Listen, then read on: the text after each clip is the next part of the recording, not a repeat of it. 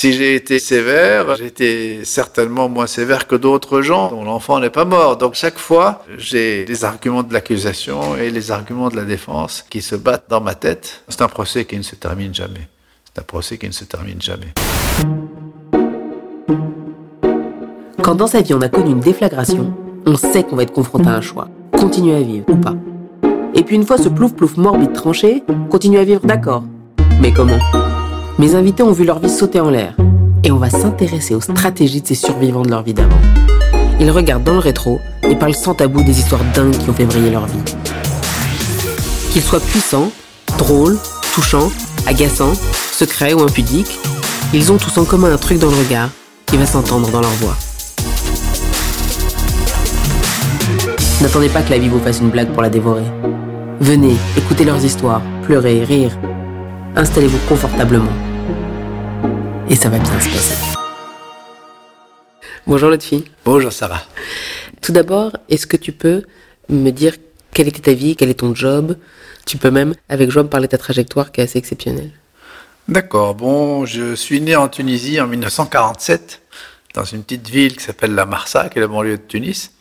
Et je suis, euh, j'ai, fait mes études secondaires jusqu'à mes études jusqu'au bac en Tunisie. Et puis, euh, je suis venu à Paris pour faire mes études. Donc, j'ai fait Subdoco Paris euh, et un doctorat de gestion que je n'ai pas terminé à Dauphine. euh, et puis, euh, ma vie a été en plusieurs phases. La première, c'était d'organiser, c'était ma passion, des festivals. Et donc, j'ai créé un festival qui s'appelait Je ne veux pas bronzer idiot à Tabarka en Tunisie, où euh, je, ma passion c'était le jazz, donc c'était beaucoup basé sur le jazz. Il y a eu Miles Davis, Keith Jarrett, Herbie Hancock, Dizzy Gillespie, tous les Et grands. Ils sont venus euh, dans tes festivals? Oui, donc j'avais construit un, des- des- un village en bord de mer, avec dans, dans des paillotes.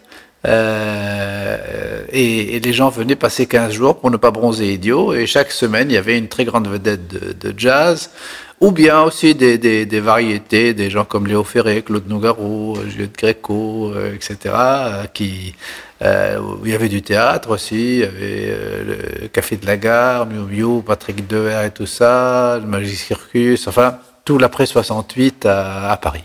Tu crois que c'est là qu'ils ont eu l'idée de faire euh, les bronzés? C'est chez toi? Ah non, non, c'était, il l'avait fait avant. Non, non, il D'accord. avait, il avait- ou, ap- ou après. Après, non, non, ils ont, c'était, c'était pas la même chose, c'était ça, se voulait très intellectuel, quoi. D'accord.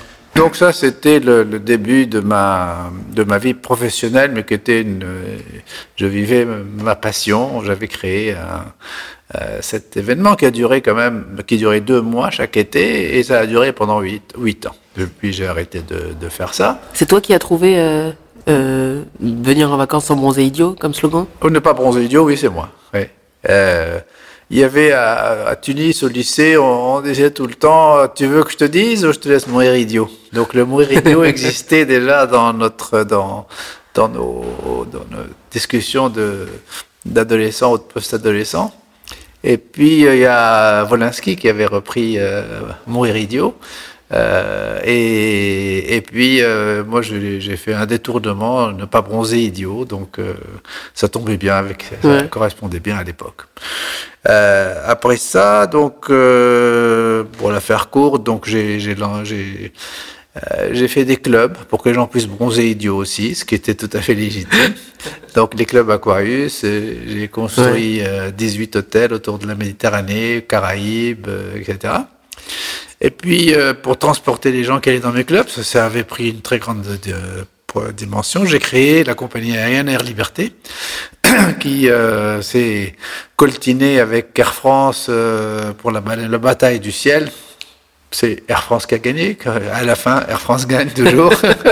c'est pas une grande compagnie, mais elle est capable de tuer toutes ses concurrentes sur le te- territoire français. Et puis après, j'ai vendu mon, groupe, euh, qui était devenu un, groupe important avec 7000 collaborateurs. Euh, j'ai vendu au Club Méditerranée et British Airways a, repris euh, Air Liberté. Et, donc, euh, voilà, je, on- et suis resté administrateur du, du Club Méditerranée pendant sept ans, tant que Gilbert Trigano et Serge Trigano y étaient. Et puis après, je suis venu vivre à Bruxelles. Voilà, en grosso modo, à grand trait, à, à grand trait ma, ma vie professionnelle. Alors, il y a quelque chose qui n'est pas ton fracas, mais qui t'est arrivé et qui est assez exceptionnel, c'est que tu as été victime d'une euh, tentative d'assassinat. Oui, euh, j'avais, euh, à la demande de la garantie mutuelle des fonctionnaires, euh, pris le contrôle de Corsair. Et Corsair, à cette époque-là, était une, une, petite compagnie aérienne qui, euh, qui était dirigée un peu par les gens de la brise de mer. Euh, mais euh, comme la garantie mutuelle des fonctionnaires euh, m'avait dit, on a racheté leur part et donc c'est c'est safe maintenant, il n'y a pas de problème. Donc là, j'ai pris, j'ai commencé à redresser la compagnie, je lui ai acquis des, avions pour faire les Antilles, le 700, premier 747, etc. Et puis, euh, voilà que les, euh, les gens de la brise de mer sont venus me voir au bureau en disant bah non, nous, on a vendu nos parts, mais on veut continuer à être fournisseur de cette compagnie aérienne. Je leur ai dit ça, c'est pas possible. Et puis, en rentrant chez moi un soir, donc j'ai été victime de l'attentat. Euh, c'est c'est les mêmes qui, une année après, ont, ont fait l'attentat et ont tué le, le préfet Irignac. J'ai eu plus de chance que le préfet Irignac. Euh, voilà le, ce, ce fracas-là. Ce fracas-là, évidemment, c'est traumatisant. C'était un, un véritable traumatisme. Ça m'avait passé un peu le goût d'être de faire du business. C'est à la suite de ça que j'ai vendu euh, ouais. toutes mes entreprises. Quelqu'un a été condamné pour, euh, pour ça?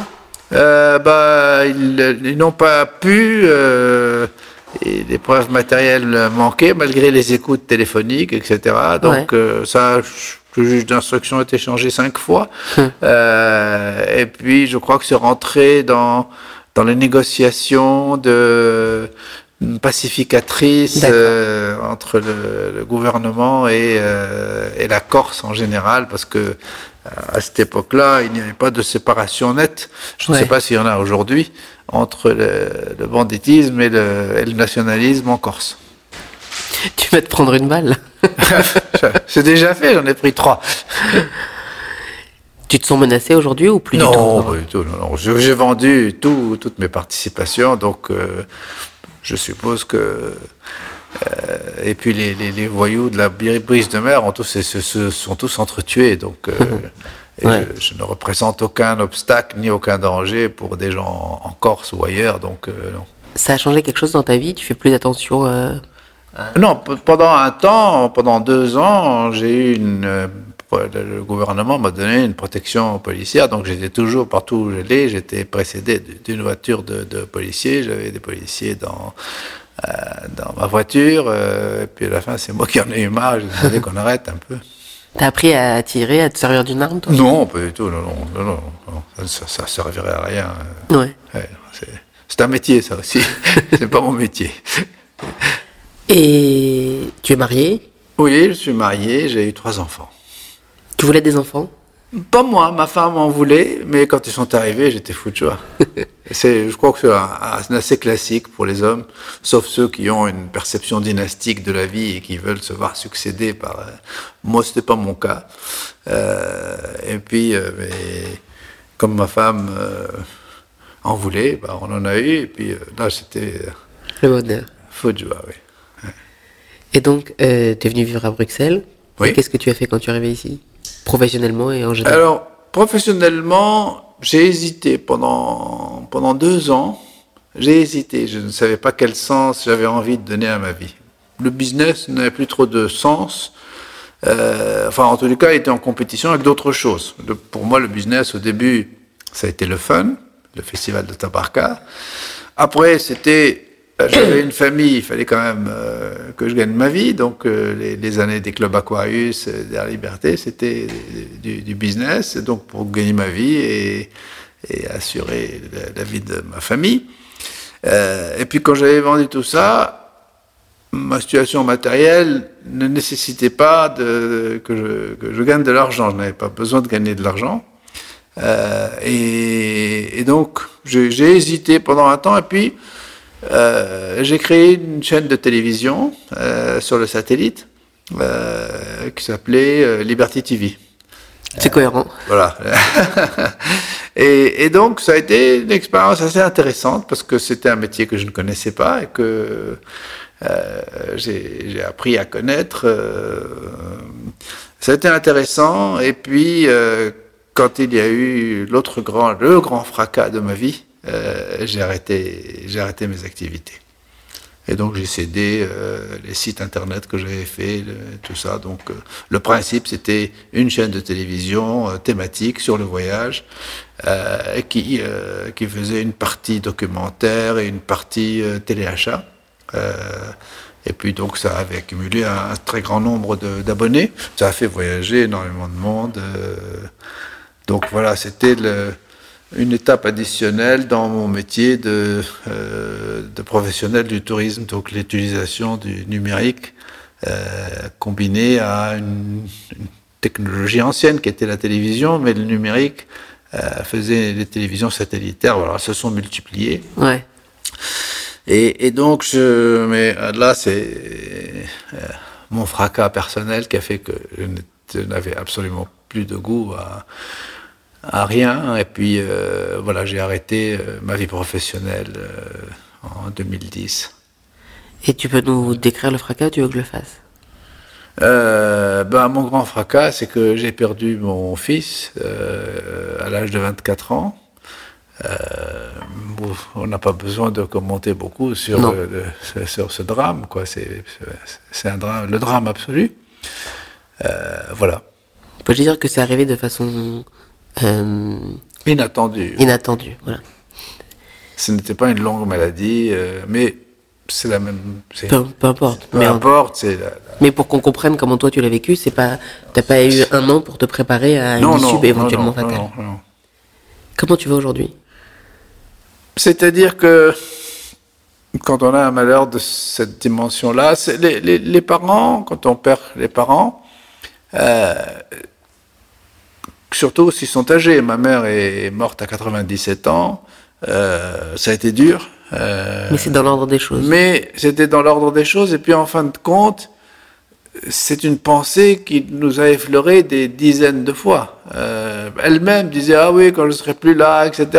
De, la, la, vie fait que quand une personne prend de l'âge, quelle que soit sa proximité, on, c'est comme si on provisionnait un peu le drame à venir. Donc quand il arrive, c'est dur, mais c'est quelque chose à laquelle on a pensé. On n'est pas saisi de la même façon que lorsque on perd un enfant de 24 ans.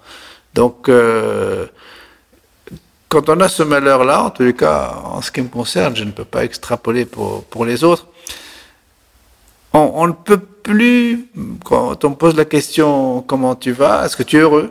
Euh, j'ai des moments de, de plaisir. Hein, le, le, ça fait 9 ans maintenant que mon fils est mort. Euh, j'ai des moments de plaisir, mais chaque fois que j'ai des moments de plaisir, je ne passe pas au moment du bonheur.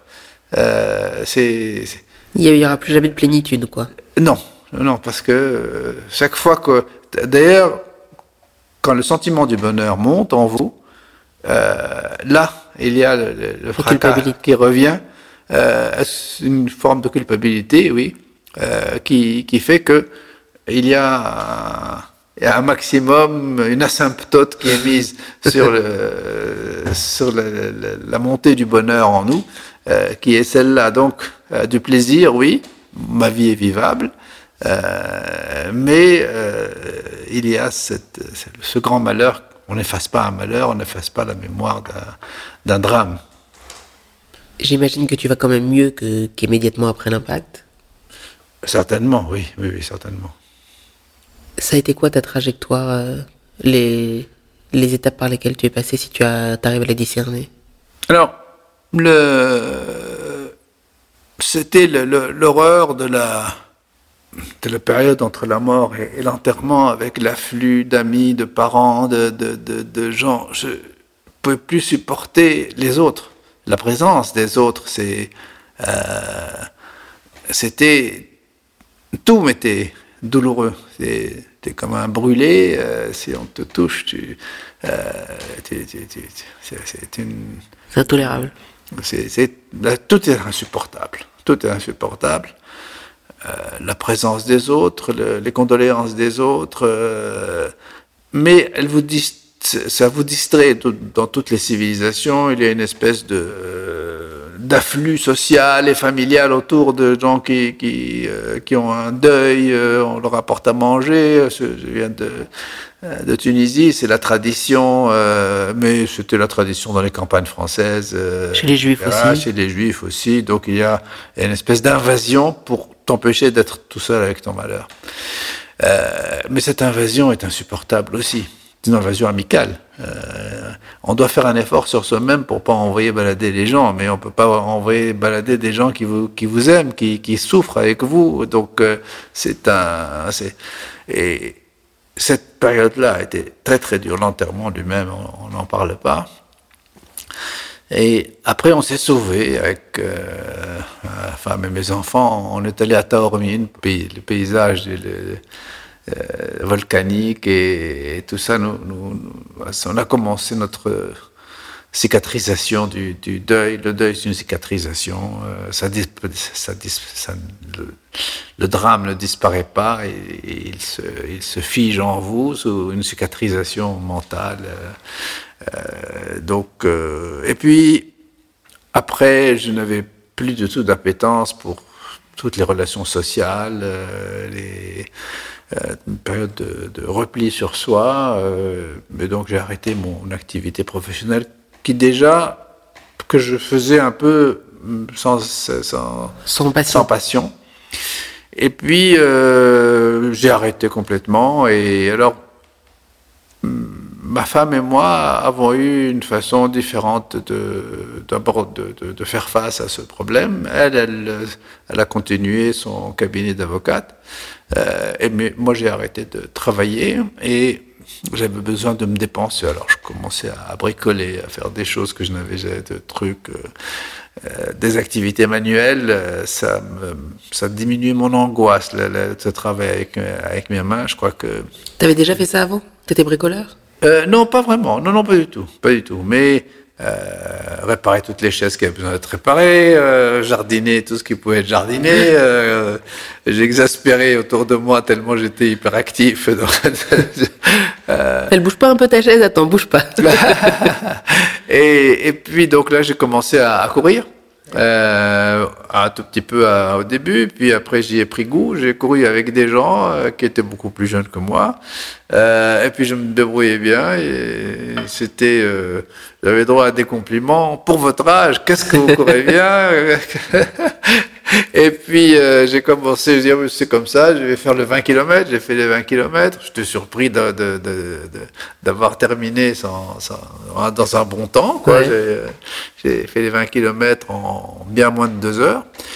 Et puis euh, j'ai décidé de, de, faire des marathons et donc je me suis mis à faire des marathons, euh, Pise pour commencer, puis Berlin, puis Paris, et puis euh, voilà. En fait, tu es un compétiteur, quoi que tu fasses. Oui, oui, oui. oui. C'est un compétiteur quand j'étais jeune, je faisais de la natation, j'étais nageur en compétition de, de la natation. Euh, je courais contre les autres, et puis là maintenant je cours contre moi-même. quoi. Euh...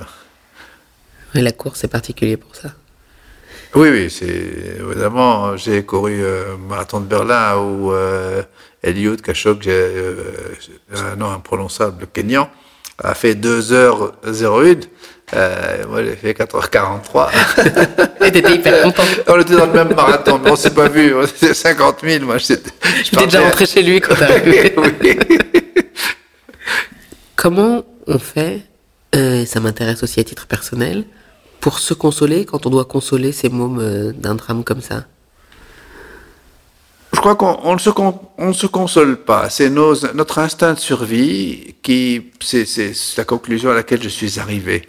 Euh, le choc qu'on subit de la mort d'un enfant est insurmontable. C'est par soi-même, par, la, par les voies de la raison, de machin. Qu'est-ce que vous voulez dire Ah, c'est pas. Et, euh, de toute façon, il serait mort un jour, euh, etc. Qu'est-ce qu'on peut, qu peut se dire? Il n'y a aucun argument mmh. consolant. Donc, pour consoler, il faut trouver un argument consolant. Il n'y en a pas. Le seul à peu près qui approche d'une consolation, c'est de dire que moi aussi je vais mourir. Donc là, ça, ça atténue, ça relativise la mort en, y mettant la mienne, ça. T'as pensé à mettre fin à ta vie? Non, non, non, non. C'est l'instinct de survie qui gère nos émotions, qui gère la façon dont, on va trouver un, contrepoint, un rappel. On se met au rappel comme dans un bateau. Lorsque le bateau gîte beaucoup d'un côté, euh, il faut se mettre de l'autre côté pour l'empêcher de, chavirer complètement. Alors, ma femme, elle, c'est s'abrutir dans son travail.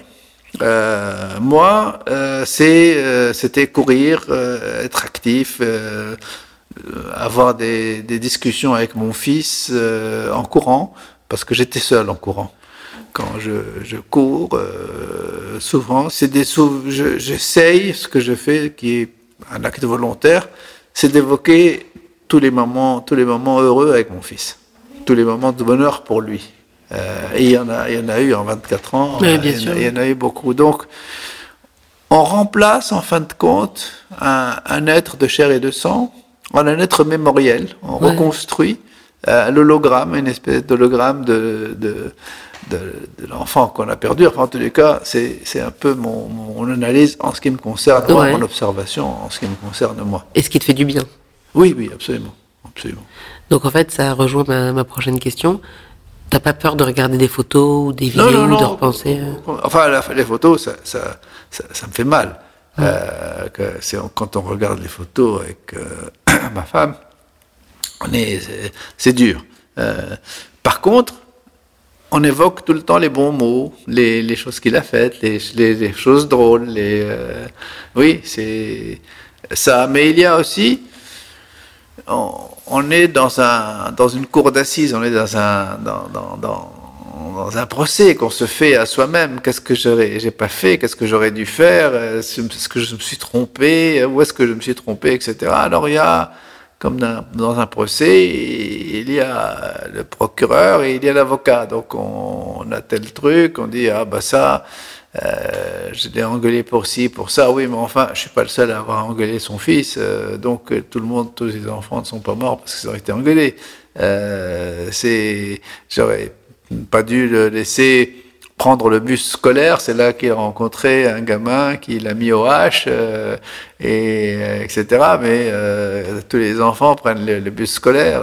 Donc c'est, c'était, si j'ai été sévère, euh, été certainement moins sévère que d'autres gens euh, dont l'enfant n'est pas mort. Donc à chaque fois, j'ai des arguments de l'accusation et les arguments de la défense qui, qui se battent dans, dans ma tête. Euh, Encore aujourd'hui oui, oui, bien sûr.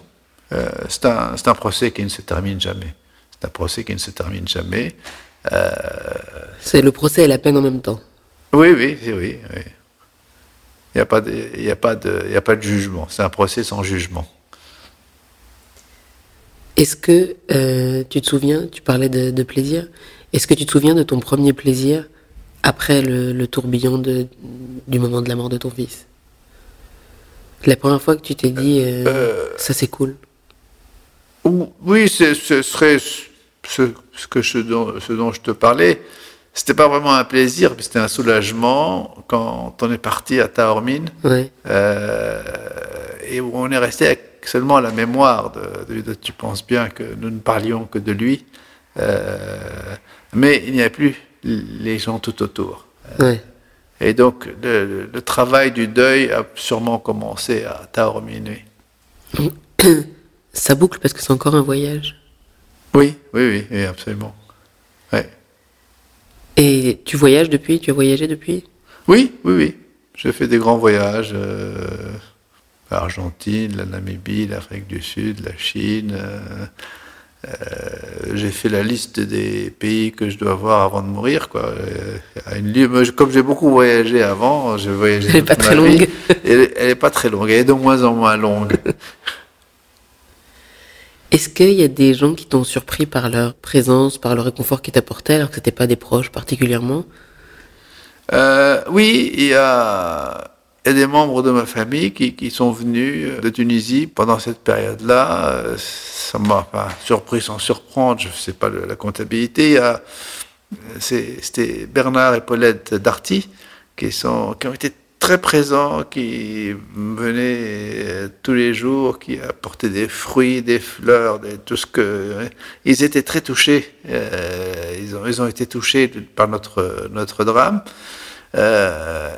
et il y avait alors que Bruxelles n'est pas notre ville, euh, il y a plein de, racines ici. non, on n'a pas, pas, de racines. Ah non, oui. Et, et, là, euh, ça a été vraiment impressionnant, oui. T'écoutes de la musique? Oui. Et ça a été. Tu te souviens de d'une musique euh, qui te fait penser à cette période? C'était quoi la bande son Elias, celui qui, qui est parti. Euh, c'était aimait beaucoup les Doors. Euh, il venait quelquefois dans notre lit, mettait les Doors et puis il sautait sur le lit en chantant les, les, chansons des Doors. Et il m'a fait un, pour un de mes anniversaires, il m'a gravé un, un, CD, un CD avec l'anthologie de la musique que moi j'aimais bien et que lui aimait bien. Et donc il y avait beaucoup de Doors là-dedans. Et donc. Euh, et tu la réécoutes? J'ai du mal. J'ai du mal, j'ai du mal. Il y a deux musiques que j'ai du mal à écouter. Euh, la musique que j'associe à Elias, et puis la musique que j'associe à ma mère, qui est du Malouf. C'est des de, de, la musique euh, andalouse du, euh, du 12e, 13e siècle, qui est magnifique, et que je chantais avec ma mère quand j'étais petit. Et là, je ne pouvais pas. Tu chantais, toi? Oui, oui, avec ma mère. Oui, avec, euh, ma famille était une famille très, très festive. On se retrouvait, euh, avait un verger d'oranger, euh, on se retrouvait le, le, dimanche et puis on, chantait du, du, matin au, au soir. Euh, C'était juste interrompu par des repas euh, très rapides pour euh, et on continuait à chanter des, des chansons, euh, des chansons andalouses de, du de, de, 12e siècle. C'est très beau le, le Malouf. Mais enfin, il faut comprendre les paroles. Pour, euh... Et les paroles sont poétiques? Ah oui, très, très, très. Oui. Est-ce qu'il y a eu. Tu n'es pas religieux toi-même? Non, pas du tout. Est-ce que cet événement a changé quelque chose, ou par rapport à la religion, ou par rapport à ta culture? Non. Non, vraiment non. Hélas. Tu penses que ça aurait pu. Euh... Ah, si j'avais pu entretenir l'espoir de revoir mon fils et qu'on se retrouve, etc., etc., euh, euh, j'aurais aimé avoir la foi pour, pour ça, mais je ne peux pas avoir la foi euh, euh, pour quelque chose d'absurde. Je n'y crois pas. Donc on ne peut pas se forcer à croire, euh, à moins d'accepter, d'entrer dans une dose de folie pour pouvoir... Euh, je suis très spinozien. Est-ce que c'est, est-ce que tu as parlé à des parents, à d'autres parents qui avaient perdu un, un enfant? On y a pensé euh, au début. C'est surtout Marie, ma femme, qui, a pensé. Elle commençait à chercher sur Internet, euh, dans Internet, euh, des gens qui, machin. Et elle a eu des réponses des gens qui ne souhaitaient absolument pas partager. euh, Et je comprends parfaitement. Euh, On a cette personne qu'on a perdue, qu'on aime. Pour moi, c'est en parler tous les jours, faire revivre les, souvenirs. C'est ça qui te fait du bien. Oui, c'était Monterland qui disait la tombe des morts, c'est la, mémoire des vivants. Euh, moi, tu le sais, j'ai perdu un enfant et j'ai toujours un peu de mal. Je navigue entre la pudeur et, le, et la culpabilité. Quand on me demande combien j'ai d'enfants, je dis deux alors que je pense trois. Ça, ça c'est, c'est un truc qui est pendant. On a hésité pendant longtemps. on- avant, je continuais les badinages hein, dans un dîner. Je demandais aux gens s'ils ont des enfants. Et, ça faisait toujours de la question dans l'autre sens. Et vous? Et moi, je disais trois. Euh, et puis, une, fois, j'ai, dit tout simplement, la première fois, j'ai dit, oui, mais j'ai perdu un truc. Et C'est une femme, ma voisine, elle s'est mise à pleurer. Donc, euh, je ne. Euh, J'évite le sujet sur les enfants. Je pose pas la question aux gens s'ils ont eu des enfants ou pas. Et j'ai oublié la direction que je voulais te poser, ça m'a troublé. Oui, moi je, je, je dis maintenant, je ne me casse plus la tête là-dessus, je dis trois enfants et je ne dis pas que j'en ai perdu un.